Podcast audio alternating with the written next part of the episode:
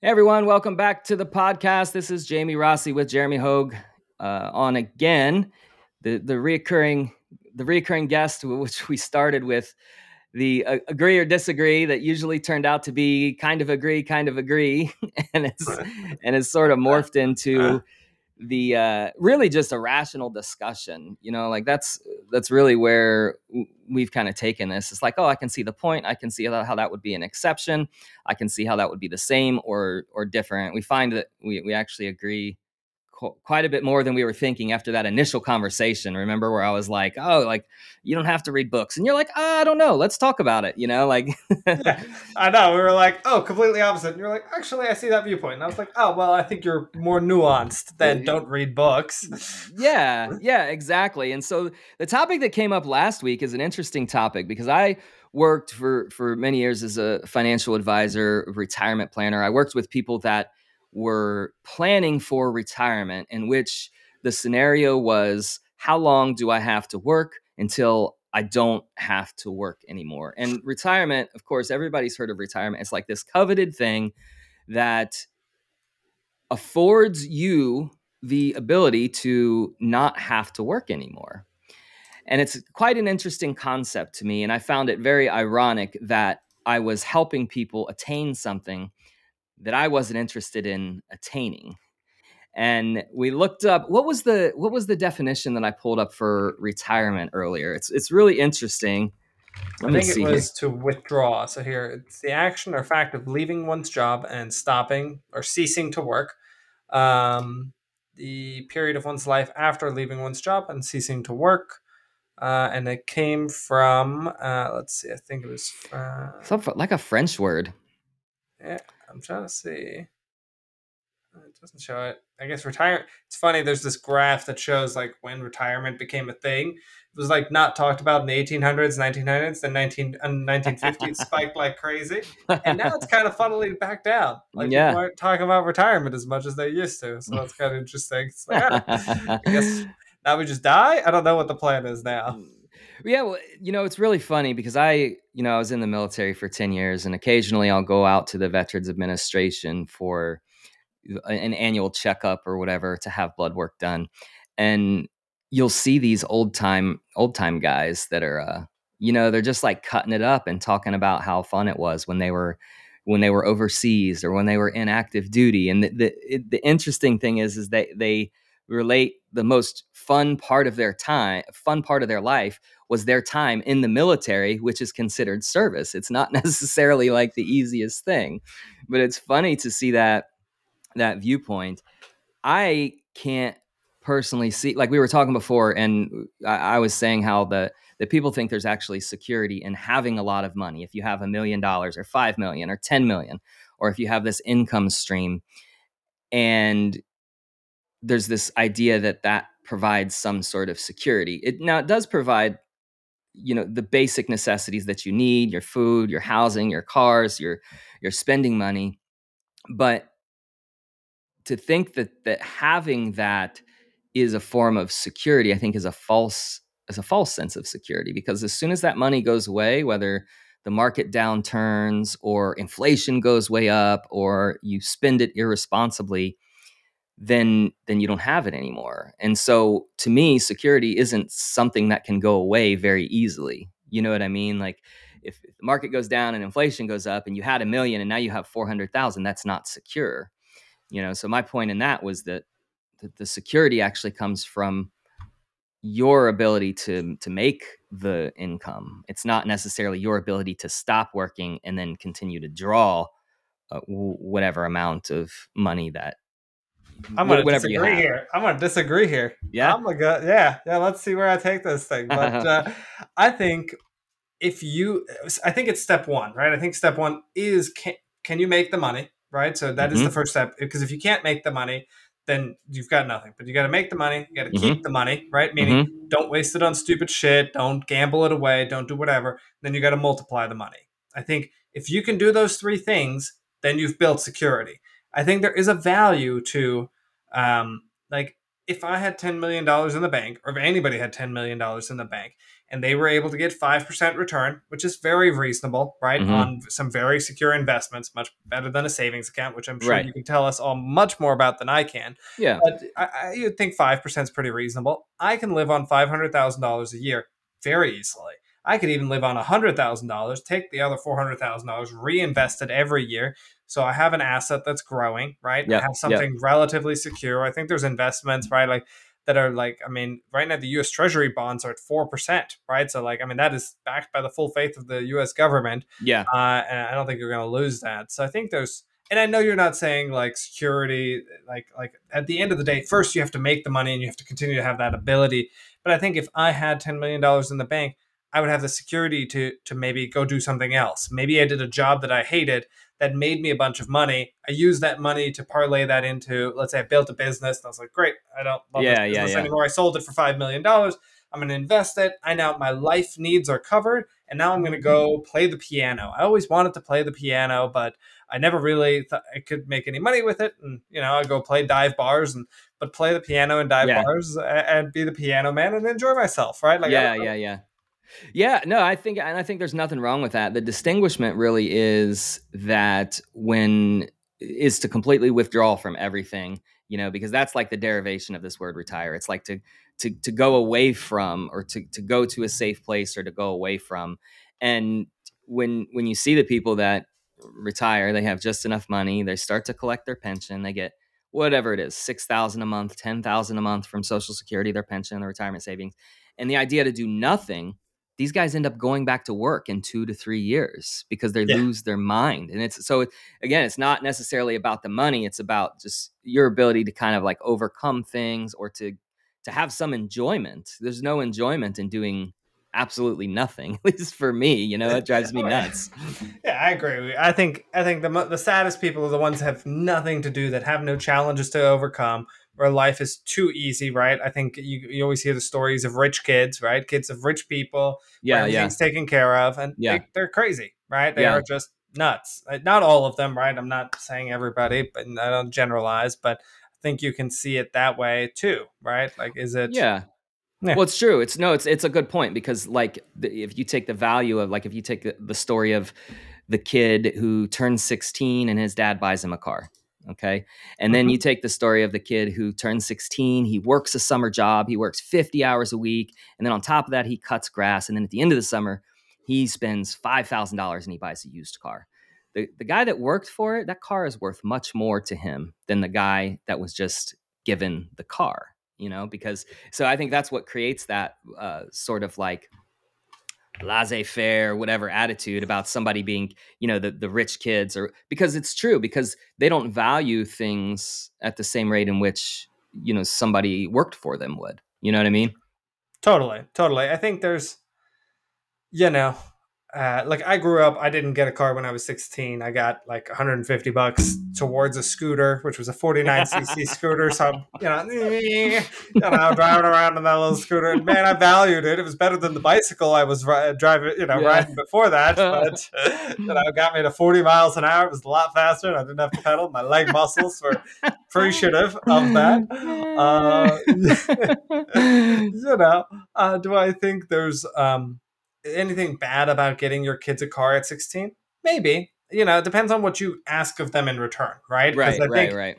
If you just give your kids at 16 a car and there's no nothing in exchange, nothing required back, well, look, I, I look at it like this. Um, you know, we've got two teenagers, 18, 16. They yeah. both got cars when they were 16. Um, and for us, it made life easier because yeah. we didn't have to drive them to school anymore. Yep. Uh, we didn't have to pick them up from school. We didn't have to take them to sports. We didn't have to pick them up from babysitting or jobs yep. or things like that. So, so there was an advantage to us, right? Yep. Um, and I think you know, if as long as they do chores or they got other things that are working, they're making money. Maybe they're covering their gas, yeah, things like that. I think there's a value to that, but I think there's a difference to that and you know, oh, you're 16 now. Here's your Porsche, you know, right, right, right. 911, $200,000 car, and you don't have to do anything, and everything's covered, and yeah, blah, blah, blah, blah, right?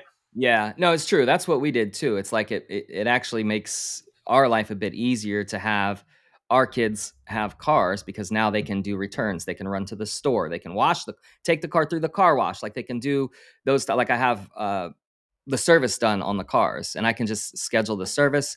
They take the car, they sit and wait, I pay for it and then, you know, so there's that aspect of it too that is is really helpful and that can be uh, like a form of exchange. You know, they're doing something for something else and then they can still pay for, you know, their gas and and everything else. So yeah, that's true. I mean, it's it's more I think something is more valuable when you work for it and I think that's why there's this attitude that I'm going to work, I'm going to scrimp, I'm going to save. And then when I'm 65, I'm not going to do anything.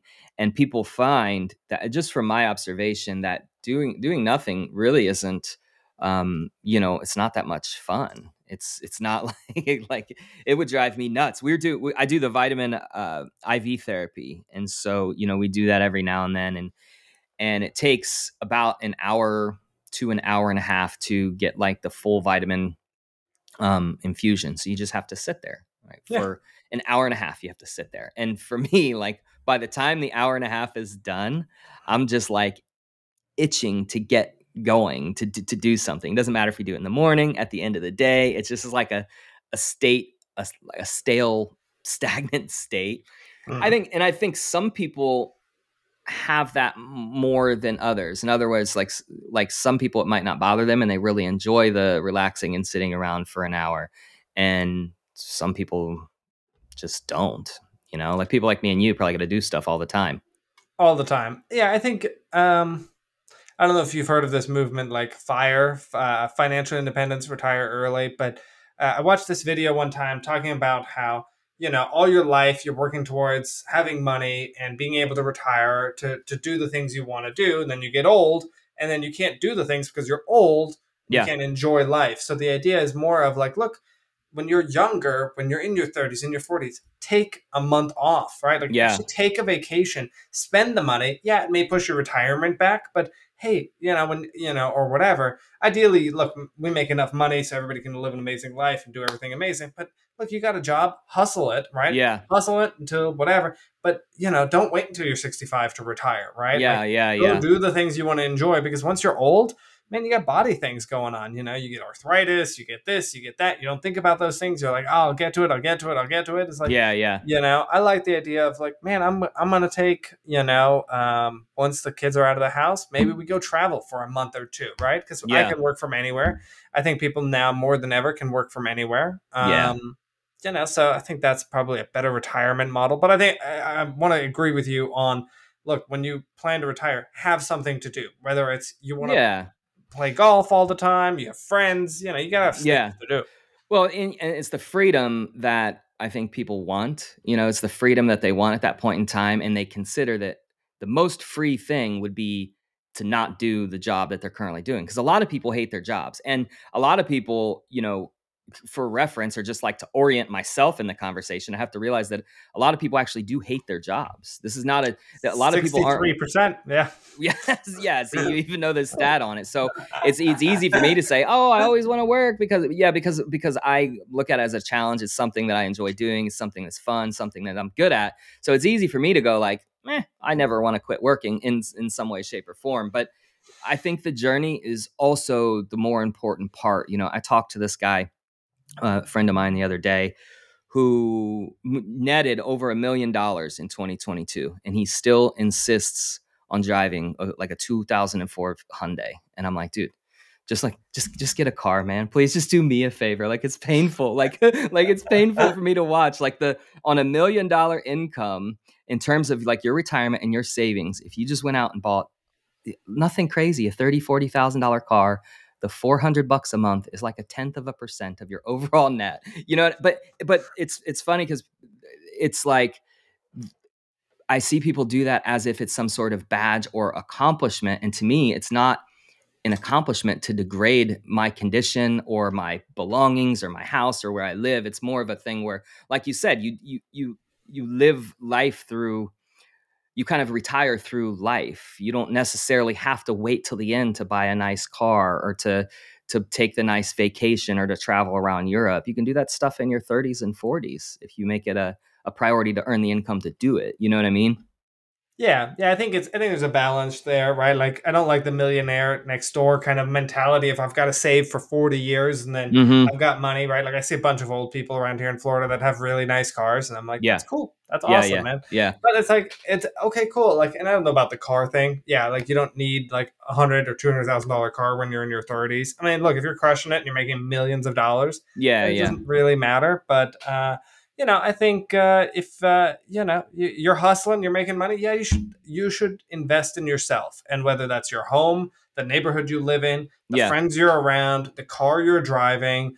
Um, you know, even if it's the car you're driving from a safety perspective, a 2004 yeah. car is yeah. not as safe as a car made this, you know, this year or last year, right? Like, yeah. Uh, after I got into my car accident, I got a Tesla one, I love Tesla, but two, the safety features, right? They, yeah. It just keeps your attention on the road. It has got it's got cameras everywhere. It's like super secure. It's got killer safety ratings. Yeah. Um, you know, so that was part of it.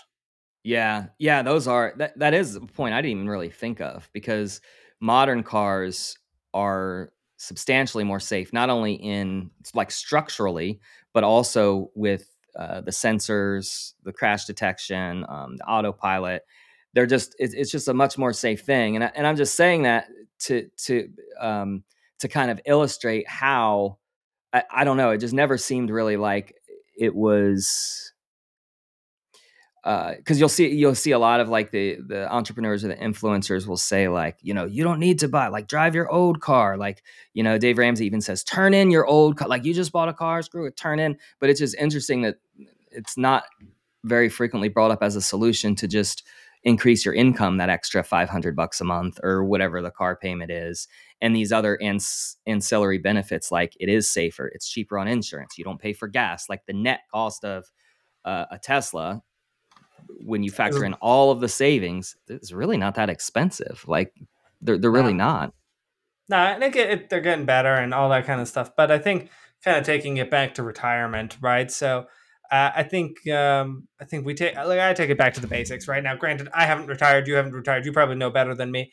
From your perspective, what should someone be investing into the retirement plan at different ages? Right? Like I'm sure you run the numbers and that kind of things, but you know, like when you're young, like I'm sure you've seen successful people retire, unsuccessful people retire. What does that look like? What do you what do you see? Is it like, hey, invest in the stock market, do the index fund thing, yeah. and then once you're 40, do annuities or do an IUL, or uh, yeah, uh, for, or for those people who have no idea what the fuck we're talking about, maybe explain some of those things, you know. But uh, yeah, I think I think that anyone will agree that the key is is to kind of start early but also to not invest in something that you don't know exactly what it is and i think you should really invest in things that are kind of uh, in line with what you know about you should know about it so you can have more control over it so from a very like when you first start working probably the easiest vehicle to get in is a Roth account. You can save up to $6,000. There's not very many 18 year olds that would save six grand a year. Um, and you know, there's whatever the numbers are, $100 a month from the time that you're 18 until you're 65 is going to get you, you know, a million and a half dollars in your account or something. Even if the stock market isn't the best investment, okay, a Roth account, you pay tax on once, which when you're younger, you're not paying that much tax, and you never pay tax ever again on the growth. So my personal strategy is kind of like a barbell strategy between um, real estate and equities. And, and and so you know if you look at just the average of and i'm not talking about necessarily a 401k um, because those do have some disadvantages but if you just look at the average rate of return of the s&p 500 over the last 30 years it's 10% um, so and there are like yeah, sometimes you can't take it out to your 59 and a half or, you know, the market corrects or whatever. Um, but there aren't too many people that have uh, contributed. You just look at the history of the stock market. There aren't very many people that have contributed to that for 30 years and absolutely said that was the worst thing that they'd ever done. I haven't heard anyone say that. And if you look at the cost basis, which is the initial investment on a retirement account from 30 years ago, you're seeing $200,000 invested in a million and a half dollars in in the account value. Can mm-hmm. you get better in real estate? Well, yeah, you can. I mean, that's kind of why I've started to hedge and invest in uh, different type of real estate deals because they have a tax advantage. Um, and uh, you for depreciation you can depreciate you can get rid of some of your income and then also those have capital appreciation and also they can pay you monthly. And so you know i but i think it's not really a clear answer. I think just you know start early if it's early on and then get educated on whatever field that you want to invest in so you know about it and then from there you, you'll be able to decide for yourself what investment makes the most sense. You see what i mean Okay, and so so uh, and let me just summarize a little bit. So let's say I'm 18 to 25, probably just get a Roth IRA, do something, right? If I'm 25 to 40, do I go seek a financial advisor? Do I seek a fiduciary? A fiduciary? Uh, do I go to H and R Block? Who who like I know they do taxes, maybe they do financial advice too. Is there something there I should go to if I'm an employee versus a business owner? What's the difference there? Well, I think I think your the biggest investment you can make is the investment in yourself. And until you've gotten to a point where you're making a very good amount of income if you're an entrepreneur or even if you're a w2 employee there's still a lot of investments that you can make in yourself to get yourself to say you know 200,000 a year 300 400,000 a year as a w2 or as an entrepreneur. So i think the most important investment you can make is an investment in yourself whether it's coaching whether it's mentoring a course uh, education, a skill set, the time investment in yourself. Those are the things that people overlook. They go, "I got five thousand dollars. How should I invest?" Well, invest in in skills for yourself. You know, learn how to do something. But I don't think you need a financial advisor. It's very very simple to just do an index fund, like an S and P 500 index fund. If you're 18 years old to 25 years old, just start putting money in there, and then also have the discipline to to save at least. You know, the the rule of thumb is 10%, but saving 10% of your income it really isn't going to make that big of an impact. So I think you're talking more along the lines of 30, 40, 50% of your income. And and then again educate yourself from there. If you get to a point where you're maxing out your Roth, nobody contributed to a Roth for 30 years and they go, "Oh, that's the worst thing I ever did." Now, can the timing be bad? Yeah, if you wanted to retire in 2008 and your portfolio was down 30%, then obviously that's it's not ideal, but it's still up 300% from where it would have been had you done nothing. Sure, sure. Okay, good. So you wouldn't do you not recommend financial advisors in general, or or is that like just get yourself educated, like because you're a financial advisor, so it, uh, it, seems a little contradictory, but yeah, I, I, could be wrong. So so maybe enlighten me, like why why not Go well, there, there's a there's a couple of tiers because if you don't have a substantial amount of assets, you don't have to necessarily worry about um, asset allocation, estate planning, tax implications. It's pretty cookie cutter until you get to a point where you're making too much income to where you have to get creative with the tax solutions, or you're paying three, four, five hundred thousand dollars a year in federal tax, and then you start looking at investments to mitigate that. But a financial advisor, really, a good financial advisor, will help you mitigate um, you or create a tax efficiency, help you with your estate planning to, for a tax friendly environment, and then also come up with an overall strategy for different asset classes to coordinate everything together. If you're just uh-huh. starting out in 10, 15 years, if you've got 50 grand, 100 grand, even 200 grand, you don't even have any of those problems necessarily. You could get a financial advisor, you know, and pay them 1% of your total assets every year for them to do essentially what I'm saying, which is put it in S&P 500 tracking funds. If you want to go more aggressive, you can.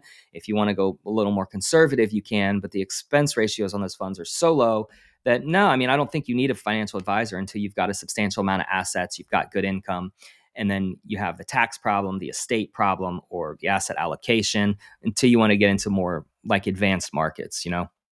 Makes sense. Good. Well, that's good information to have. You know, I think that's, uh, probably helps everybody listening to the channel.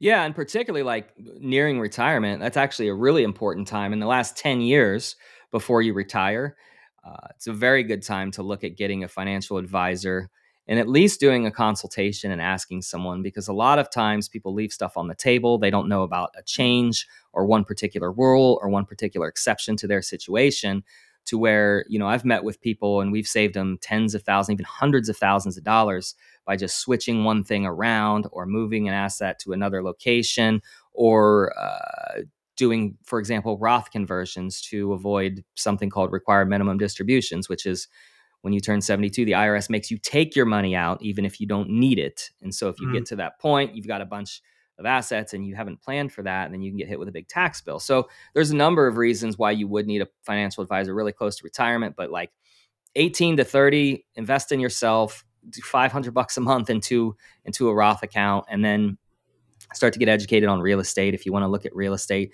if you want to look at private equity if you want to look at buying a business there's just tons of different investments you can do.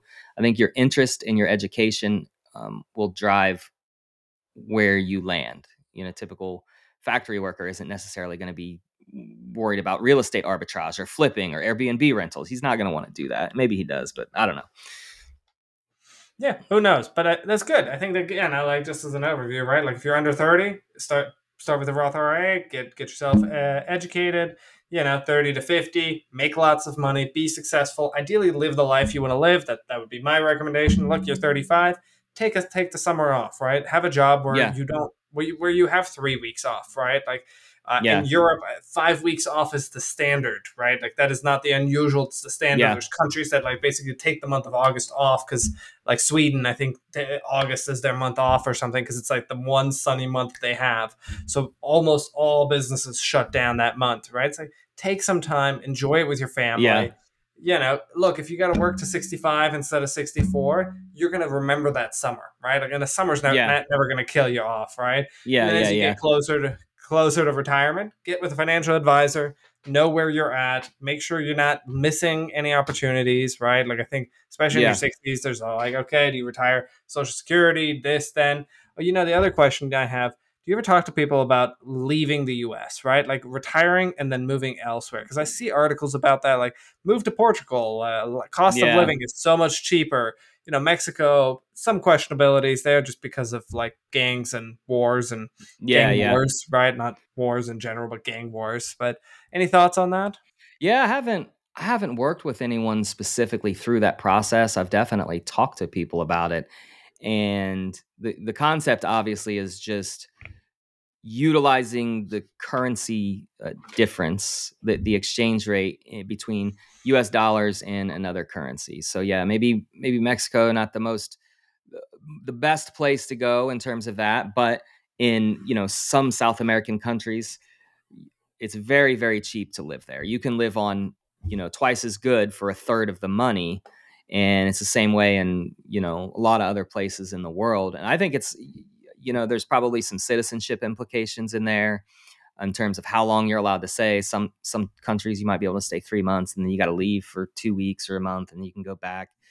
But I think it's it's definitely worth looking into. Like if you have a desire to stay in another country, even for half of the year, you know, you could work out a deal where your cost of living is is very very low, and it could certainly be a solution if you haven't you know prepared for retirement or if you if you desire to do that. You know. Yeah, I know that makes sense. I would say, you know, I, I, would say the takeaway here is really to just, for, for me anyways, just actually enjoy. Like, you don't have to wait till you retire to have fun. You don't have to wait to retire to to spend time with your kids or your grandkids or your family or to take vacations. That's the common belief, but you can actually create a scenario where you are living a retired type of life um, well before then. You know, you still might have to punch in, you still have to do the work, you might have a job that sucks, but there are ways to create that solution to where you you you can have that type of life well before you turn 65 and, you know, you you you retire and just quit for good. Yeah, I agree. I think if you spend 5 to 7 years hustling in your 20s, right? Uh, once you, if you have a college degree, fine. After college, really hustle, find the opportunity, find an opportunity where you can make at least two hundred thousand dollars, and not yeah. somebody who's telling you, "Oh yeah, you can make two hundred thousand. Show me who has already done it. Are you doing it? Okay, what employee in your company has done it? Right? Yeah. Um, what's the career path? Five to seven years. Whether you go into the insurance space, sales opportunities, really anywhere in sales. Though, yeah, you know, some sales opportunities kind of suck. You're only making ten bucks an hour and whatever. Yeah. You just got to realize that that not all sales are equal. I think, you know, yeah. hustle till you're 30, you know, maybe start building your own business, build your side hustle. And then I think in your 30s, you should have the opportunity. Go fly to Europe, go travel across the US, find a job you can do from anywhere.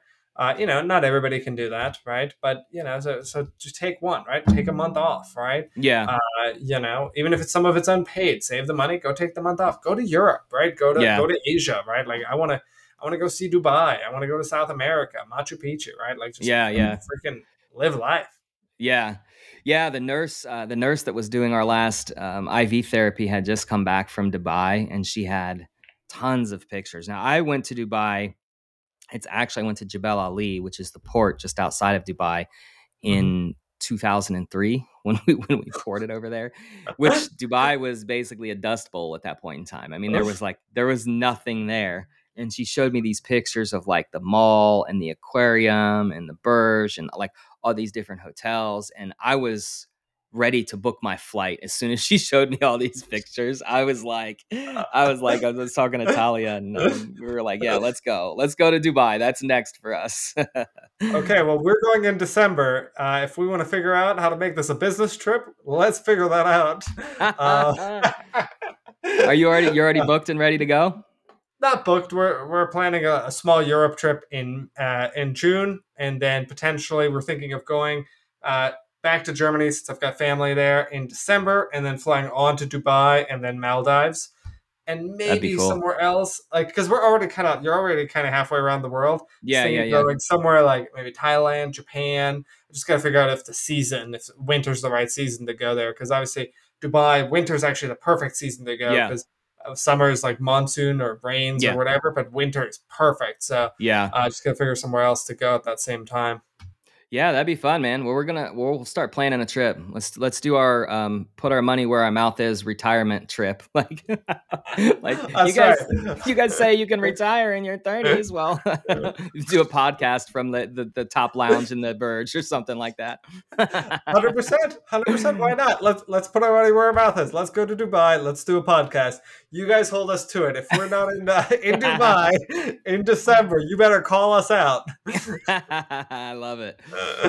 Very good, man. Well, hopefully that was was helpful. Just kind of clarify some of those points about retirement. You know, the, the, the end, the sort of big picture is just like enjoy enjoy life, figure out a way to overcome things, be busy, be doing stuff, and and you know when you do get to that age, it, it's not necessarily like a light switch that just goes off. It's just like another phase of okay, that phase of my life is done but it still could be fun. You don't have to have necessarily tons of money, although the 10, 20, 30 million with a passive income is good.